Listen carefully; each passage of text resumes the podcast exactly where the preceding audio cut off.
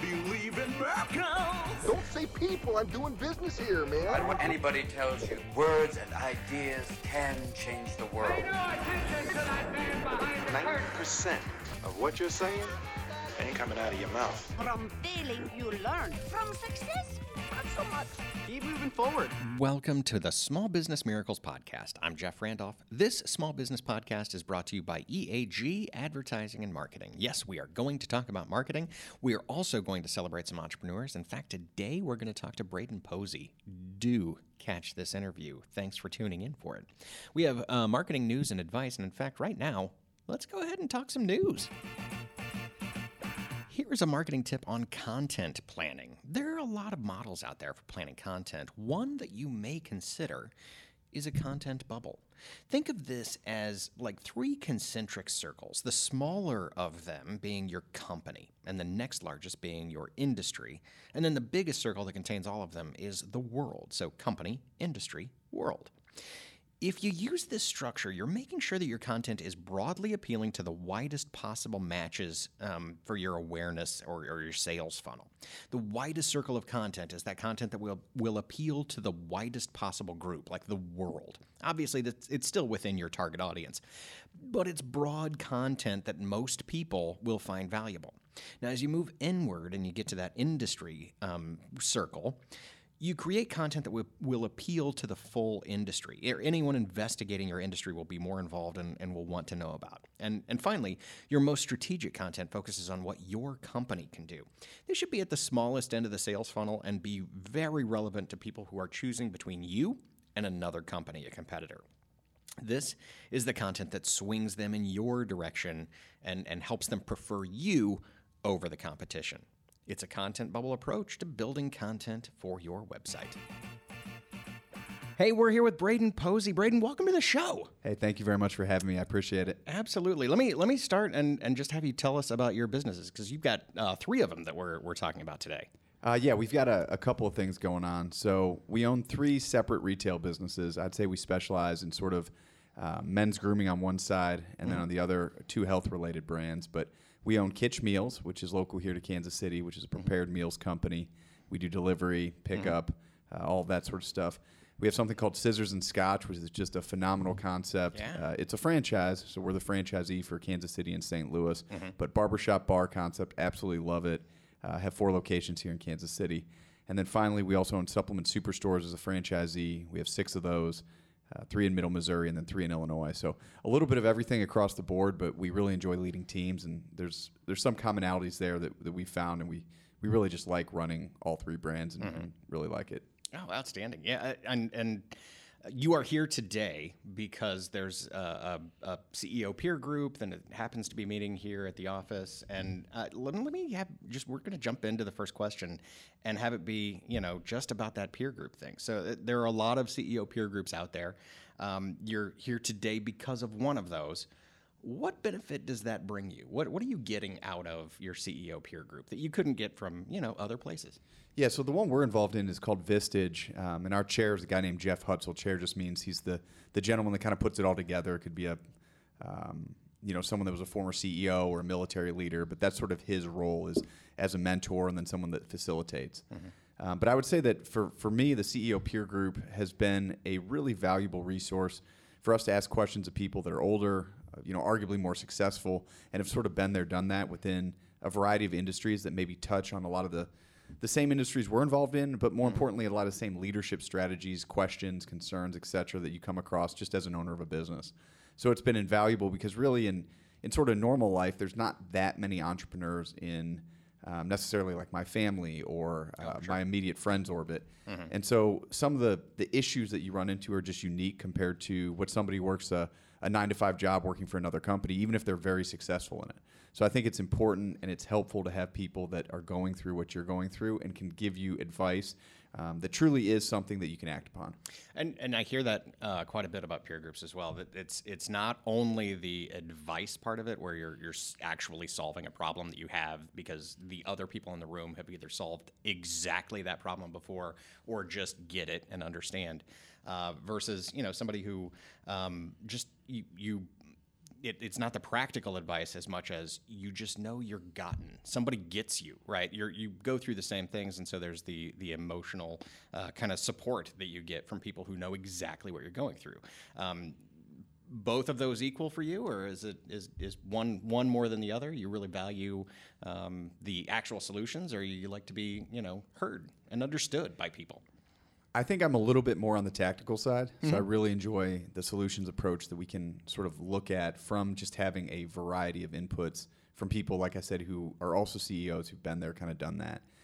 But I don't want to discount the fact that when you're going through a really tough time or you're having an issue, there is a tremendous value in just knowing that yes, somebody else has gone through this, mm-hmm. they've made it through that, and you know they're sitting across from you, having been out on the other side from it, um, and it just experiencing success despite whatever major challenge that you know you may be struggling with at that point. Well, let's jump into the tactical then. Uh, if if you could solve one marketing challenge for your business, what would it be? And you've got three that we could talk about: scissors and scotch, and Kitch Meals, and Supplement Superstore. Uh, pick one, pick all of them. Whatever whatever you'd like to do. So I'll start with Kitch because that was the brand that we started from scratch. And for me, one of the biggest marketing challenges is understanding the balance between branding spend versus the balance um, with just pure return on investment marketing. Yeah, yeah. And knowing from a, a marketing standpoint, you know, how do you allocate your funds? How do you allocate your attention and your efforts between the two? Because, you know, if you read any branding book, right, they talk about brand before everything. You've got to really establish what the brand means. Um, you know who it who it attracts, what it stands for. You know these things are huge, but you know there is a cost to to putting your name out there to branding. True. Um, on the other side of that, you know there's plenty of internet companies that have very little branding, but just hit a niche and they have a widget and they sell the widget for three dollars less than someone else sells the widget, and their return on investment or the return on ad spend rather, um, you know might be just absolutely fantastic. But it's trying to figure out for us, you know, as a company that does want to build a, a longer term brand that does have a a product that people actually consume and have to trust, you know, how do we balance that spend? And knowing that balance and knowing how to allocate it with a limited budget of a startup is something that we constantly grapple with. It is. I think. I think there's, especially in the small business world, um, there is that that you understand that there's a halo effect. You understand that that you know more, the more we're out there, the more our brand is out there, the more people resonate with that brand. We insulate ourselves from you know the the brand switching and and just kind of you know trial, so that there's a little more uh, of of um, you know our, our brand loyalty that that we see.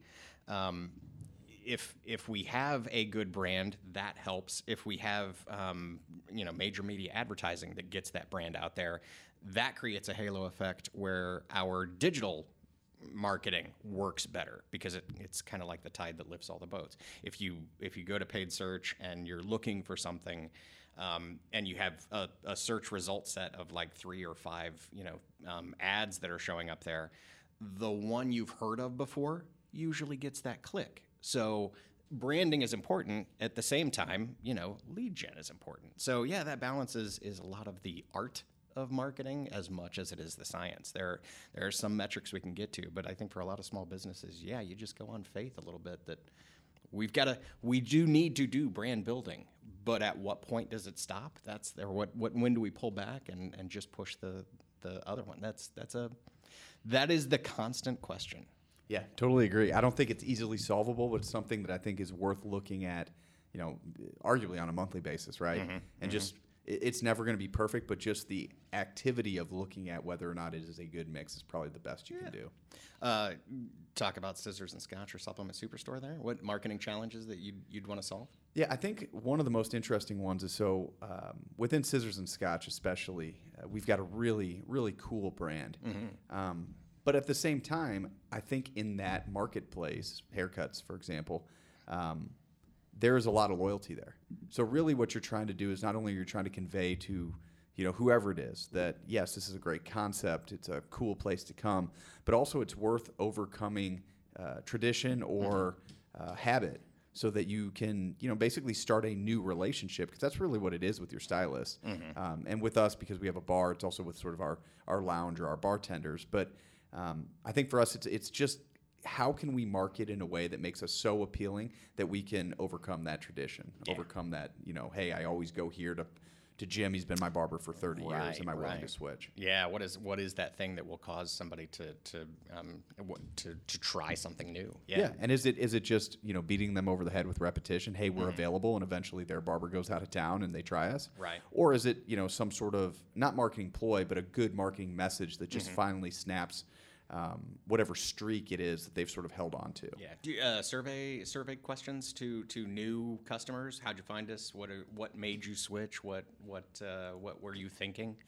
We've we've done a little bit of that in the past. I think the um, the branding and sort of the the upscale experience is what draws most of the guys in.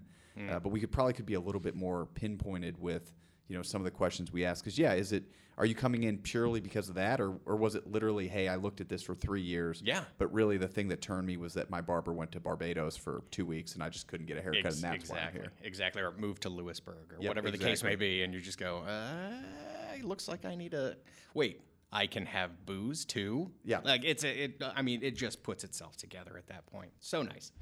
Um, where do you where do you find inspiration for your businesses? What do you, what's the what drives you know kind of the the innovation? I think for me, I'm driven entirely by growth of our teams.